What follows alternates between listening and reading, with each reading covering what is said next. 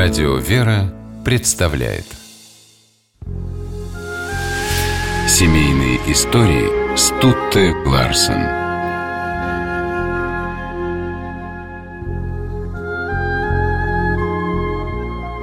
Николай Некрасов и Фёкла Викторова.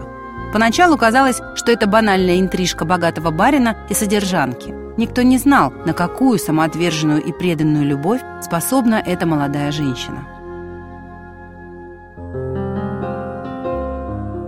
В тысяча восемьсот семидесятом году Некрасову исполнилось сорок восемь. За плечами успехи в издательском деле. Журналы «Современник» и «Отечественные записки» под его руководством обрели всероссийскую славу.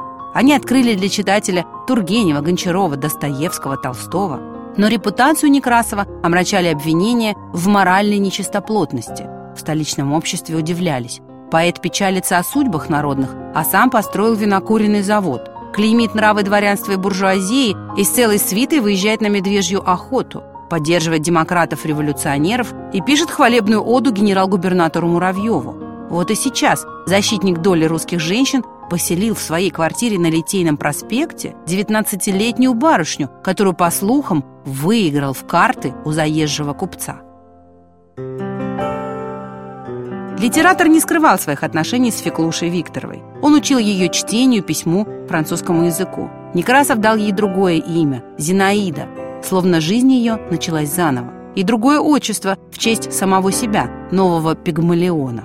Зинаида Николаевна стала полноправной хозяйкой в доме поэта. Друзья и гости отмечали ум Зиночки, ее обаяние и открытое добросердечие. Вместе они бывали в театре, выезжали на охоту в усадьбу поэта Карабиху. Местные жители вспоминали: она была такая молодая и веселая, что и Николаю Алексеевичу, и нам всем около нее весело было.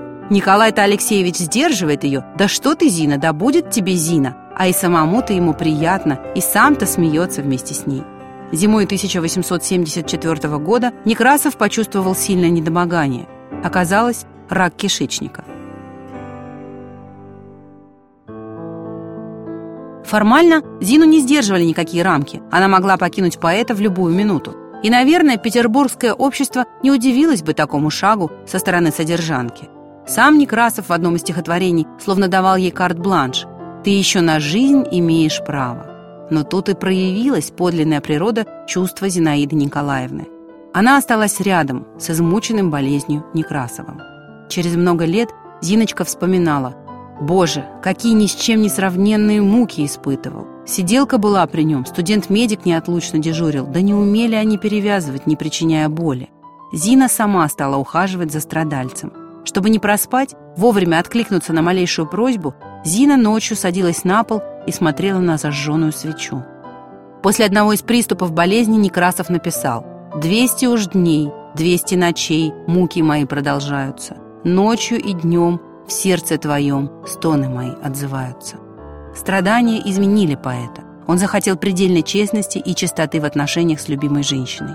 Некрасов предложил Зинаиде Николаевне обвенчаться. У него уже не было сил ехать в храм. Тогда военное духовенство предоставило походную церковь-палатку. Во время таинства Некрасова поддерживали под руки. Через восемь месяцев, в декабре тысяча восемьсот семьдесят седьмого, поэта не стало. Зинаида Некрасова уехала из Петербурга. Жила то в Одессе, то в Киеве, словно не могла найти покоя. Но неожиданно задержалась в Саратове. Там и провела последние двадцать лет. Ни наследство, ни статус вдовы известного литератора не были нужны ей. Денег она словно не замечала, сторонилась их, почти все раздала, помогала всем, кто просил. Дорожила Зинаида Николаевна только двумя вещами: свидетельством о покупке земли на кладбище рядом с мужем и сборником стихов Некрасова, который он подписал «Милому и единственному другу моему Зине».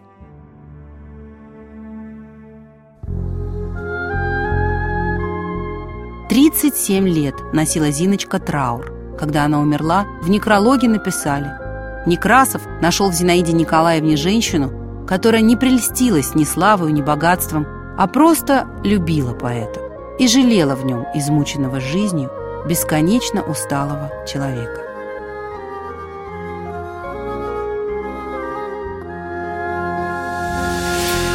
Семейные истории.